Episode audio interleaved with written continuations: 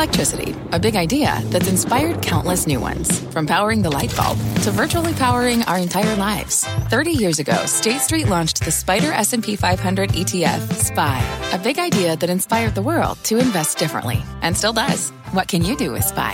Before investing, consider the fund's investment objectives, risks, charges, and expenses. Visit ssga.com for a prospectus containing this and other information. Read it carefully before investing. SPY is subject to risks similar to those of stocks. All ETFs are subject to risk, including possible loss of principal. Alps Distributors, Inc. Distributor.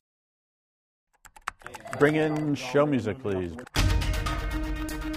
This is Squawk Pod. I'm CNBC producer Katie Kramer. Today on our podcast, one of the biggest Tesla bulls on Wall Street.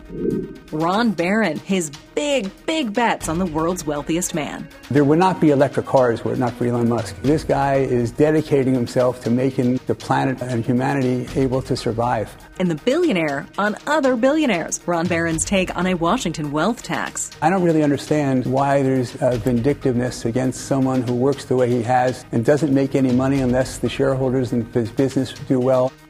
And more on taxing the richest on the ground in D.C. with CNBC's Ylan Mui. Once the precedent has been set, the concern among some is that it can easily be lowered in future tax debates. Plus, some of us are getting a boost, but Robinhood stock is taking a hit. I think of it as a meme player, but we need to think of it as a crypto player. It's Wednesday, October 27th, 2021. Squawk Pod begins right now. Stand Becky by in three, two, one. Cue, please.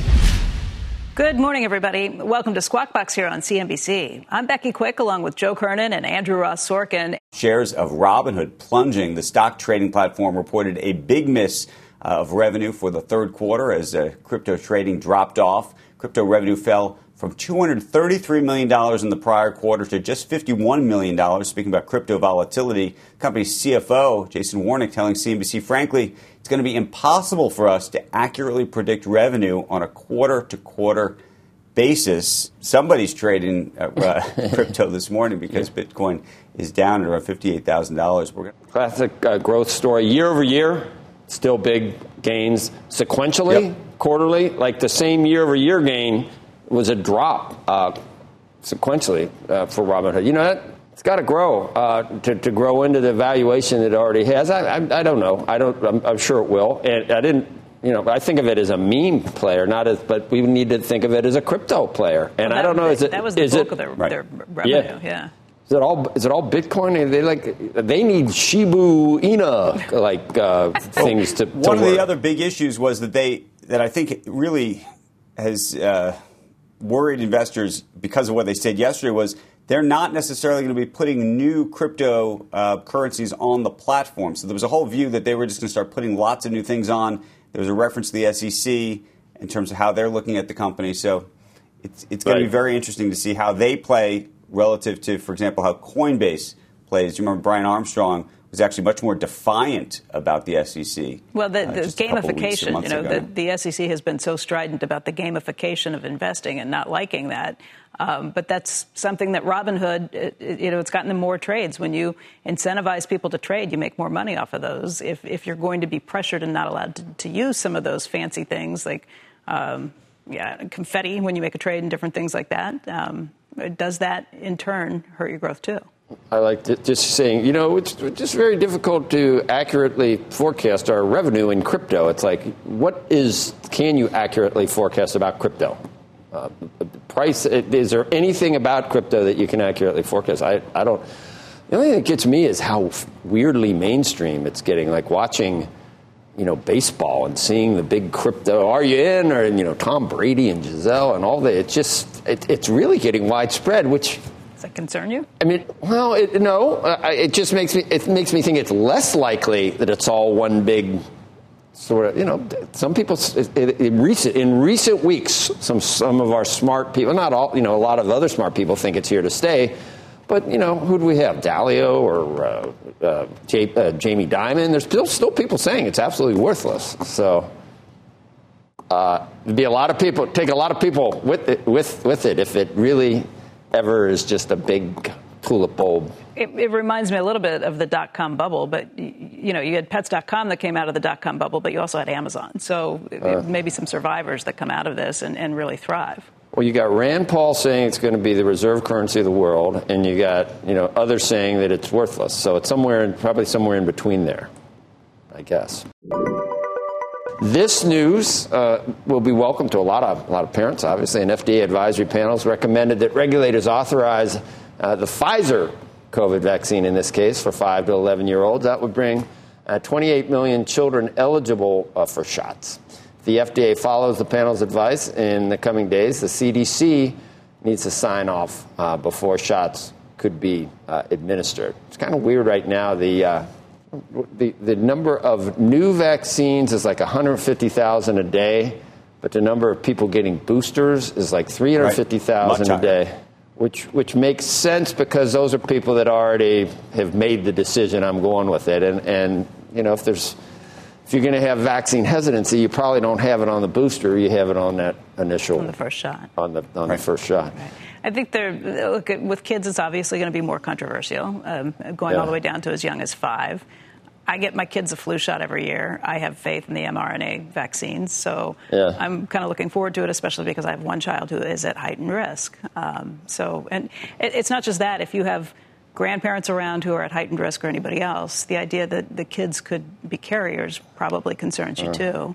Um, I, I look at the data in, in the UK right now, and the biggest area where they are seeing increases in the in the case count right now, where it's been a big concern, ages 7 to 14, I think, is the biggest area because those kids haven't been vaccinated yet.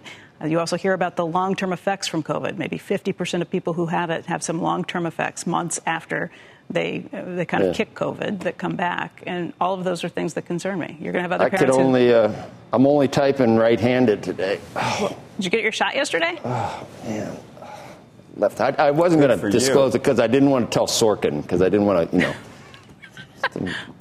anyway, but you did I'll, it. Good for you. It's all I got is uh, half dose, all it, but it's sore. Yeah. And I, I, will say that after got it like yesterday morning, I, I was tired uh, later in the day, and I fell asleep a couple of times. But I was watching CNN, so I, once again, I don't know whether, you know, I don't know whether it was the shot or whether it just. You know what I mean? Three thirty wake up call combined I was with not, what I was you were kidding. watching. Yeah, I was not watching CNN. Yeah. That was it does, doesn't happen. That part didn't make sense to me. That part of the story. well, I, I, I tried to figure out what who, who could I say.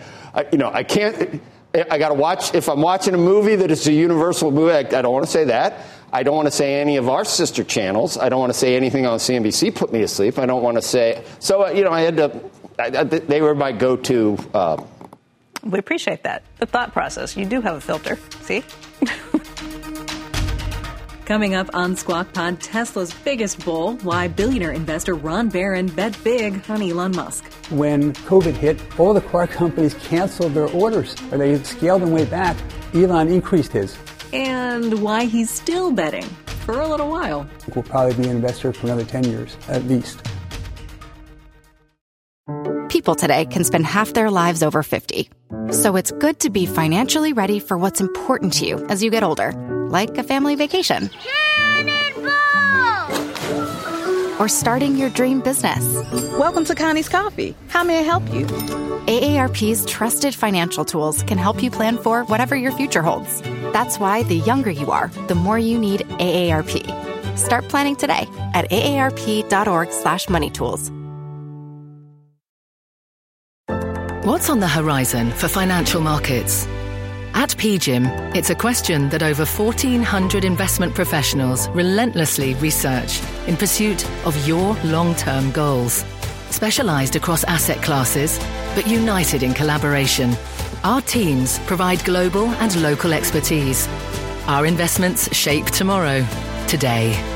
Pursue your tomorrow with PGIM, a leading global asset manager.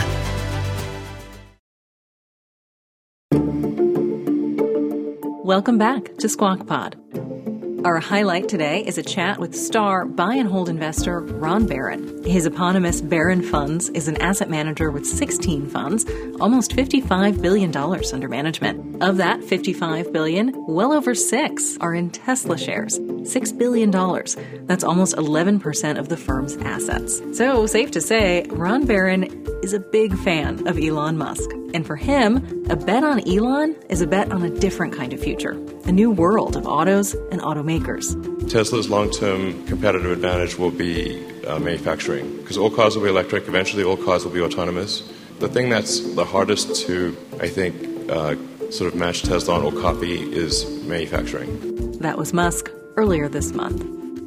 As of this week, Tesla's market cap now sits at a whopping $1 trillion, which means Elon Musk and all the people that bet on him, Mr. Baron, are doing pretty well too. Here's Becky Quick kicking off an extended conversation with one of the biggest Tesla bulls on Wall Street, Ron Baron. Ron, it's great to see you. Thanks for being here today. Thanks for inviting me.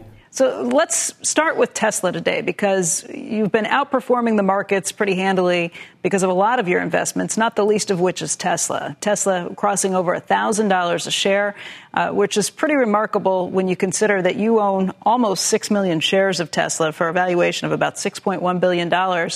And your cost average for that is $42.88. Let me say that again. It's now over $1,000 a share. Your cost average, $42.88. That's a remarkable gain. Um, and it tells just about how long time, what a long time you have been such a bull of, uh, and considered Tesla to be a great place to be. How long ago did you make that investment? When did you start? Uh, 2014 to 2016 when we invested. But that is sort of a normal type of investment, being a very long-term uh, investment for us, being you know seven years, eight years so far. I think we'll probably be an investor for another 10 years, uh, at least. Uh, same with SpaceX. Uh, but to talk about the profits that we've generated, uh, we now have 58.9 billion of assets under management, and we made our clients uh, 54 billion of profits. In that 54 billion of profits, is included about uh, $6 billion from Tesla from a $380 million investment, uh, you know, seven or eight years ago. But it wasn't smooth. The business uh, was, was continuing to increase, and the stock price gyrated uh, fairly significantly uh, in the first several years uh, because they weren't very profitable. It's very, very hard to accomplish what they have, very hard. and in my lifetime, in the 1950s, there were maybe 50 car companies. They all failed. Uh, when I first met Elon in, uh, 10 years ago, I was very skeptical about whether uh, we'd be successful. And it's only after we uh, they started producing the Model S uh, we began to purchase stock. it took us two years uh, to make that investment. and and the last before we made the investment, you know, we went to visit and spoke to him regularly. probably followed it for three or four or five years before we ultimately invested. And uh, most people were really skeptical. Roger Penske, we had investment in Penske Auto, you know, the car dealership, and uh, he bet me uh, that he, he, wanted to bet me a lot of money. I said, I can't take your money, uh, but why don't we just play for dinner? And uh, and he said, you'll never make it, but I'll, I'll, bet you dinner. He never paid the dinner. He owes me a dinner, uh, but he, he hasn't paid it. And but most people, his friends, Elon's friends, told me they thought uh, this is a, uh, you know, I shouldn't invest. And they thought that he wasn't focused on, on making profits uh, short term, and uh, I thought that was going to make it a, uh, an unattractive investment. But the way we invest is that we're investing in businesses that are investing in themselves, that are penalizing current profits to become much larger businesses. That's what he was doing. And so he was able to show that the profits that he was earning, he was reinvesting to build new factories, to start new models, to do research, to build new batteries, uh, to start all these other businesses. And uh, uh, as a result of that, uh, the vol- there was great volatility uh, in the profitability of his business initially. Well, he was spending the more money he was taking in, and, uh, and he was stretching himself. but the, ultimately, he now has factory in, in, Fremont, one in Reno. His one uh, going to open in, uh, in, in, Austin very shortly. He just opened one in China. Uh, these are massive factories. He's opening one in Germany. Uh, by the way, I brought a prop. This is the Tesla Impact Report uh, from 2020. And so all you have to do, it's 80 pages. I tell my friends, read this report. This is why you own Tesla. Read this report. And if you read the report, there's not any way you're ever going to sell it. So the first 30 or 40 or 50 pages are about uh, the prospects for the business and the opportunities they have. Uh, and uh, and, and uh, then it has 30 pages on ESG and how they treat people. Uh, and so, you read that, you say, first of all, the first part is so clear about the opportunity and it's so hard to accomplish what he has. And then when you read about how he's treating people and the social uh, uh, betterment he's creating for humanity, uh, there would not be electric cars were it not for Elon Musk. In fact, you probably wouldn't be into space the way you are right now if it were not for Elon Musk. So this guy is dedicating himself to making the planet uh, and humanity able to survive. Uh, so it's, it's, really remarkable things that he's done. Ron, that does raise the question. I mean, you've made almost $6 billion on this investment. You say that you plan to be in it maybe another 10 years. How key is that investment? How, how key is Elon Musk to that investment? Would these companies, Tesla and SpaceX, which you also have a stake in, would these companies be the same without him? Right now, they wouldn't. Uh, and so the risk that we have, the biggest risk I think we have, is uh, his health um, he works, you know, incredibly hard. There's a picture on the internet when he's living in uh, Boca Chica in Texas right now by SpaceX, which we're going to see next week. I haven't been there yet. Uh, and uh, he's living in a, a, it must be like 500 square feet, and a little white picket fence around it, right on the factory grounds and the launch grounds. And uh, it's, you know, television, I'm sure, and well, I don't know if he has a television actually, but, it, but there's air conditioning and a little kitchen and a bed, and that's it. And he works, he sleeps five hours a day, and he works 19 hours a day. I mean, unbelievable what he's doing. And uh, so I can't wait to see that. And I've seen pictures and everything and spoken about it, and, but I'm really excited about that. So, uh, uh short term, that's the risk. And uh, you know, he's, he's healthy, and uh, I'm, I'm hopeful he stays healthy for a really long time. He's got big plans. He said he wants to die on Mars not landing on Mars, but you know, after living there. But uh, I think that uh, he's healthy and working hard and brilliant guy and inspiring. Because of him, this is with SpaceX the two most popular companies for engineers when they graduate uh, to work for. It is, you know, look up in these surveys, the most popular place to get a job is for uh, in Tesla and SpaceX. They just had a, uh, a, recruitment, uh, you know, uh, day, an artificial intelligence day, a robot day, about oh, a few weeks ago. And they said that, but it was really, you know, I, I watched it, was, took an hour, hour and a half watching it, two hours. I couldn't understand most of the things they were doing, and my wife uh, comes in to the study. I had fallen asleep. I fell down and fallen asleep, and it was after about an hour. And she said, "You're watching this, and why are you? Why are you in bed? What are you doing?" And so I was watching it, and but after that video, after that day, the amount of people who applied for jobs there were skyrocketed. When, when they have the Super Bowl ad and everyone advertises their electric cars or internal combustion cars on, but Elon doesn't advertise at all, uh, the people who go to the website skyrocket. When he's on Saturday Night Live and, uh, and other, ad, other uh, car companies advertise in Saturday Night Live. He doesn't advertise. In Saturday Night Live. The people who go to his website skyrocket. Anyone who wants to buy an electric car looks at the other cars and then go to Tesla cars and say, I want to have a, a Tesla electric car. But anyway, to go to Herbert Diess, do you want to do that for a second? So, so what he said was that what, the, the problem that everyone has uh, is supply chain. And the supply chain, they say that you know you can't get chips. So how come that other car companies reduced their production last year by 30%, and he's 100% higher than the uh, trough last year. He's, gonna, you know, he's running at a rate of eight or 900,000 cars a year right now. Uh, he's, he's going to do eight or 900,000 cars for last year, but he's running at a rate of over a million right now, and last year did 500,000. And he's on the way to 20 million. But, uh, but how did he do that? How come he was not unable, uh, how come he was able to keep producing and other people couldn't? Why? And that's what he's asking, uh, Diess is asking Elon, why? How'd you do that? And the way he did it is first, I'm an engineer, he says, and I'm focused on supply chain. And what is unusual about this is that other people, he thought that the major suppliers, the tier one suppliers, would have this in their pockets. They've been around so long, they're incredibly profitable. And what happened is that when uh, the COVID hit, all the car companies canceled their orders or they scaled them way back. Elon increased his. So first of all, they know this is the guy we want to supply. And then what happens is that he didn't go just to the people who give him the chips, but the people who give the, him the chips, those people have contractors and they have contractors, subcontractors below. He went all the way down. And so he figured out where all who, where the chips were, and whenever anything was short, and where he went, he found other people who had more. And then he has his staff of engineers, and what uh, they talked about was how he was able to very quickly, with his engineers, redesign the chips. So he redesigns the chips and gives them to the people who had more chips to make them for him, and he just doesn't miss a beat.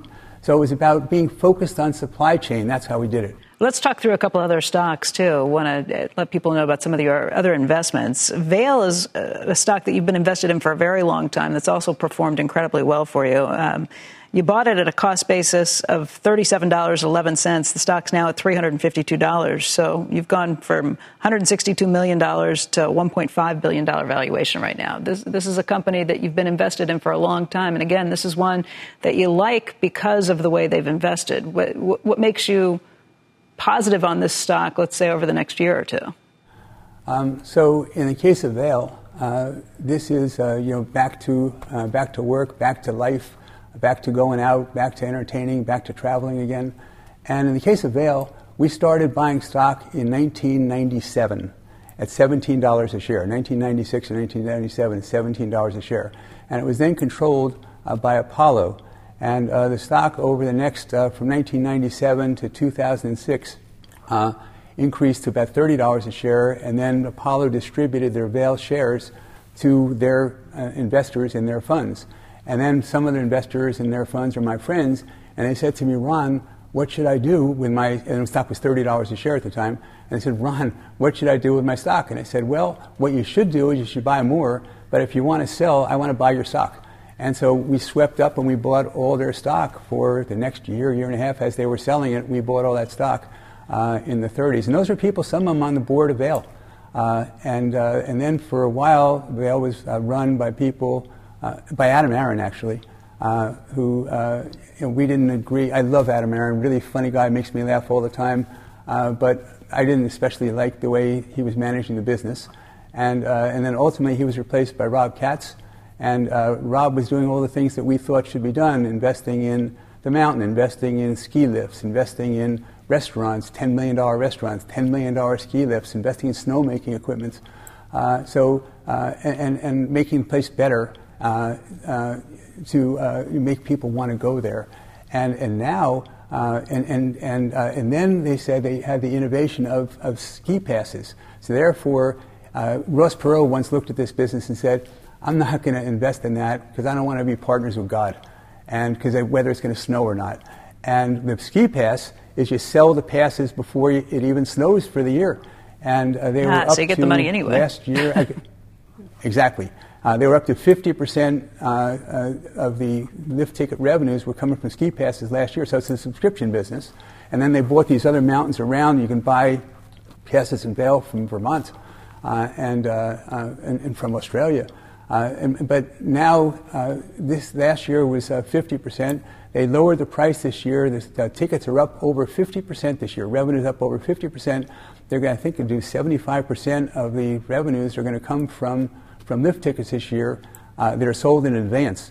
And uh, so here it's not expensive, it's an inflation play, uh, it's a travel play, and, and oh, and we got a new executive. And I've been very lucky investing in businesses that are run uh, and operated by uh, female executives. And uh, we have a woman who's been there for, um, I guess, seven or eight or nine or ten years, have consumer product skills, and she is into data and harvesting and, and figuring out where people are in the mountain, where they're skiing, uh, and, uh, and, and, knowing that we need to have uh, lifts there that are faster than they were before. We know exactly. So we're going to have a $300 million capital program this year in Vail to invest by her data. So therefore, people, when they're up 50%, we want to make sure that when they come there, they have a great experience. So I think we're going to double our money again in Vail in the next five or six or seven years. Uh, and it's a, and, and someone's going to come along someday and say, "Man, I just got a, a Vladimir's my best friend, uh, but maybe I should own something other than uh, in Russia." So um, basically, someone ultimately is going to buy Vail. Hey, hey, Ron, let me ask you. You said you didn't like the way Adam Aron was running Vail. What do you think of what he's doing at AMC Theaters? I, I don't follow it very much. I spoke with him, uh, I guess, a month or two ago. What I didn't like about Vail was he was taking the money he was making on the mountain and spending it on hotels outside of Vail. And I said, gee, if I wanted to buy hotels outside of Vail, I could do that by myself. I don't need you to do it. I need to invest in Vail. So that's what I didn't like about that. And, uh, and for, uh, for AMC, um, I don't know. I, I, see uh, you buy popcorn, they let you buy the stock, or if you buy the stock, they let you buy popcorn for free. I don't, I don't know. He's a, he's a really, he's a very, very smart guy. Hey, Ron, uh, less of an investing question and maybe more of a policy question, but hoping you'd weigh in. You've obviously had an enormous amount of success, and uh, we, we often call you a billionaire investor. Um, what do you think of this new tax plan uh, that could tax unrealized gains. I don't know if you would be one of the 700 or not, but Elon Musk surely would be. Feels like the uh, like, like uh, Congress thinks that they're Robin Hood uh, from the old days, uh, and it feels like the Elon Musk uh, tax bill, where there's like big billionaires and there's little billionaires. So he's a big billionaire, and uh, and and so I don't really understand. why there's vindictiveness against someone who works the way he has and and doesn't make any money unless the shareholders and his business uh, do well and the people uh, who, uh, you know, who are benefiting from what he does. Uh, but you know, they, they have a, um, a meeting at the White House for uh, you know for uh, companies that are advancing EVs, electric vehicles, and they invite Ford and General Motors and Chrysler and the UAW, and they say thank you very much for all you've done to advance EVs, and and they don't invite Tesla Is that crazy? And then, uh, and then they send uh, you know into space further uh, with civilian astronauts further uh, than anyone has ever gone before. And and uh, Musk saves uh, the government billions and billions of dollars for defense, and they're about to have you know you want to have a more level distribution of wealth. The only way you're going to do that is you edu- educate people. so you have satellite broadband. Uh, and that's what he's going to do, going to make it so broadband's available to people who live um, in the mountains, uh, live in Vail, live in East Hampton. Uh, that uh, broadband's not so good. Uh, and uh, so he's going to make it available. And, and, and yet, when we have this incredible feat, where it's a learning, it's a science expedition. So to go to space, the edge of space, 60 miles, and return, that's you know that's okay. Uh, it's good, uh, but uh, to go into orbit is probably a thousand times harder, and to try to land what you have taken from orbit to Earth, uh, that's probably a hundred thousand times harder. And uh, and so you get a lot of publicity about the uh, people, Captain Kirk, going to 60 miles up, and, and he goes 360 miles and stays there for three days and does great experiments. Not a phone call. How come? And, uh, and, and then you have the tax bill that's targeted at someone like him. I don't get it. And, and I don't also understand how people would uh, pay for these things. It, it, it, feels, as I said, it feels like Robin Hood. So people see that there's a target out there. Uh, we want to spend money. I agree with that. Why don't they do something about the $700 billion they think uh, they can raise from, uh, from better enforcement? And then, this is also interesting. So, so Manchin, I just read this the other day, uh, so he gets rid of coal or something. And in Manchin, they had a proposal that to help enforcement, they were going to make it so that you could, uh, you know, people cheating on taxes, they wanted the banks to report uh, flows in and out above a certain level. I can't remember what it was, $10,000 maybe. And Manchin said, I don't, uh, he blocked it. He said, I don't want that. So here, the government wants to enforce more the, uh, the laws that are on the books, and they can make $700 billion more. And then they come up with some odd proposal to tax unrealized gains, uh, which is going to discourage long term investing and job creation. Musk has created 100,000 jobs for Tesla. Huh. I want to thank you for your time today. It's good to see you. Next on Squawk Pod, Washington's tax debate rolls on, and the Democrats' plan to tax the wealthiest is taking shape. The idea of going after unrealized gains is a big deal for any American who has spent time saving up and doing the right things by putting money in the stock market and hoping it will grow over many, many years. That's the way to prosperity for most average Americans. At the UPS store, we know things can get busy this upcoming holiday. You can count on us to be open and ready to help with any packing and shipping or anything else you might need. Is there anything you can't do? Um, actually, I don't have a good singing voice. the UPS. Nope. But our certified packing experts can pack and ship just about anything. At least that's good. The UPS store. Be unstoppable. Most locations are independently owned. Product services, pricing, and hours of operation may vary. See Center for details. Come in today to get your holiday goodies there on time. You're listening to Squawk Pod with Joe Kernan, Becky Quick, and Andrew Ross Sorkin. Up and Becky, Q. Democrats' tax proposals are beginning to take shape in Washington. Ylan Mui joins us right now. She has more on all of this. And uh, I guess that's a relative term, beginning to take shape, right, Ylan? Well, Becky, we do have information about two new key proposals that Democrats are now floating in order to pay for their social spending package. The billionaire's income tax would impose the capital gains rate on anyone with $100 million in income or a billion in assets for three consecutive years even if they have not realized those gains. Now, Democrats estimate only about 700 people fall into this category, but they could wind up paying hundreds of billions in tax over the course of a decade. Now, that idea is spearheaded by Senate Finance Chairman Ron Wyden, but the reception in the House has been lukewarm. Ways and Means Chairman Richard Neal argued that his plan for raising rates and making millionaires pay a surtax on income has already been fully debated and vetted. I think that if you consider that uh, the caucuses I've met with even in the last 48 hours in the, the House, uh, there's more steadfast support for what we did in terms of rates than at any time since I think that we offered our proposal, which is now 40 days old. Another new idea that Democrats are pushing is a minimum tax on corporations. They want to create a 15% rate on book income for companies with profits of a billion dollars or more. Now, importantly, moderate Senator Kyrsten Sinema is backing this. She's calling it a common sense step, but it is currently unclear where she stands on the billionaires tax, and that's going to be important for determining whether that can even survive. Guys, back over to you. You know, Ylan, I, I think that this is so convoluted and, so important to kind of pay attention to the details here. And this is not a defense of billionaires. Look, you want to raise rates on billionaires, put a surcharge on them. That is one thing.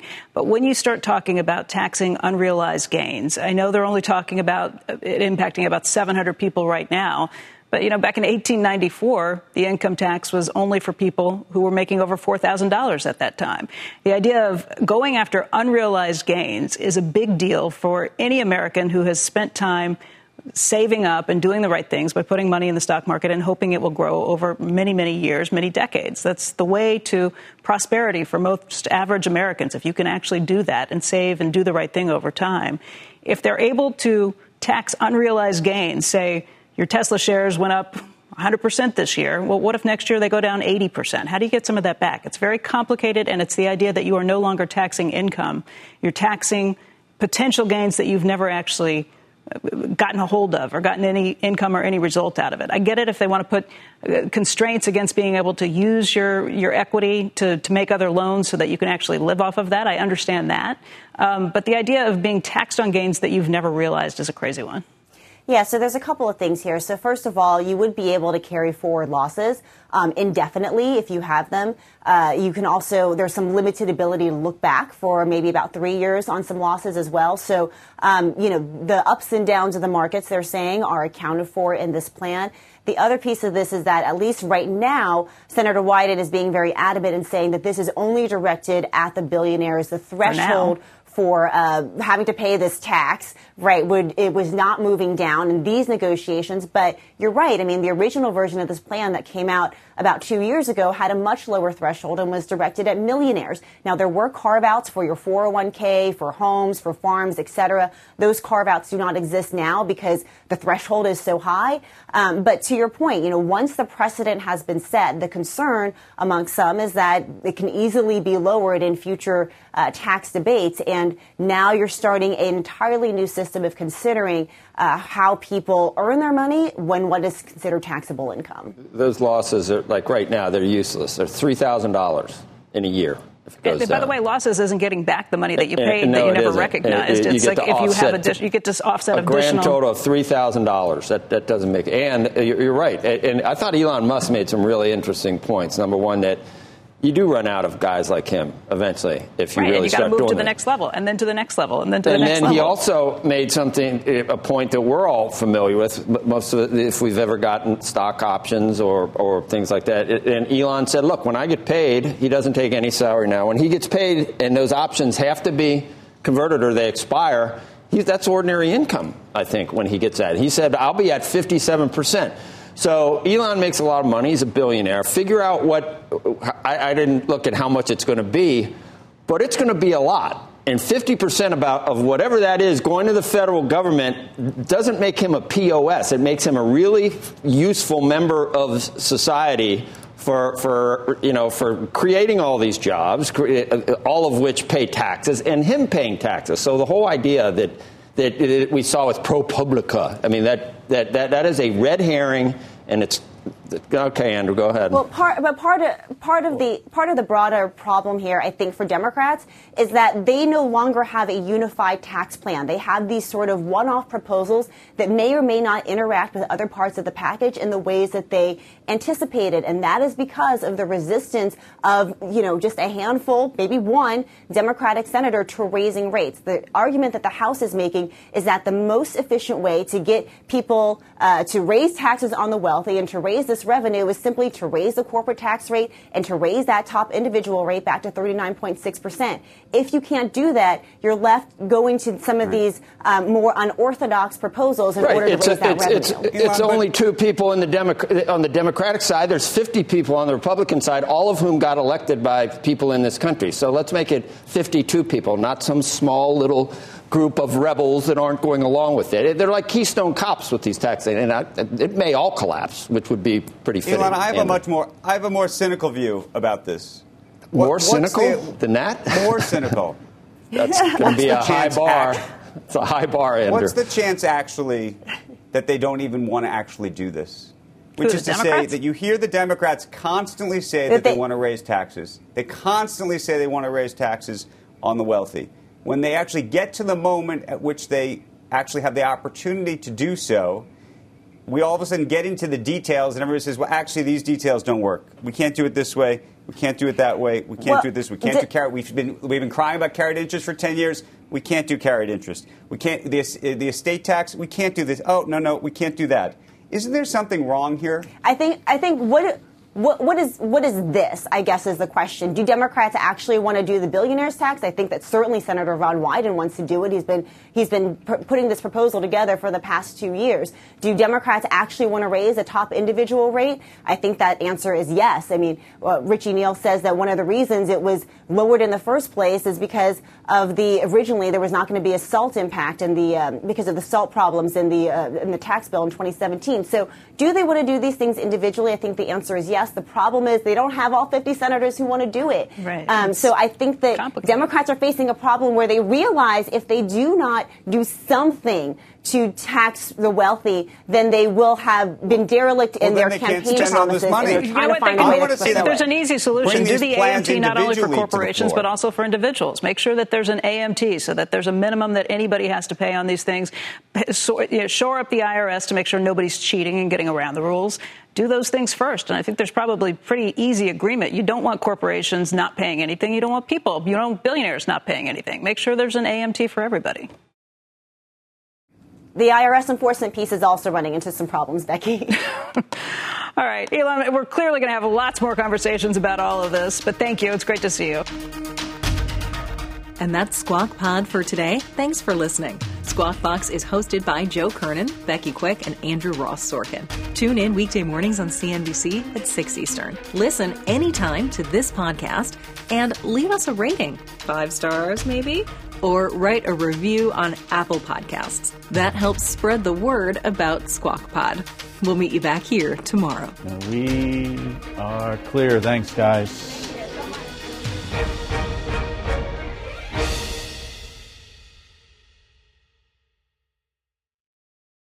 This podcast is supported by FedEx. Dear small and medium businesses, no one wants happy customers more than you do.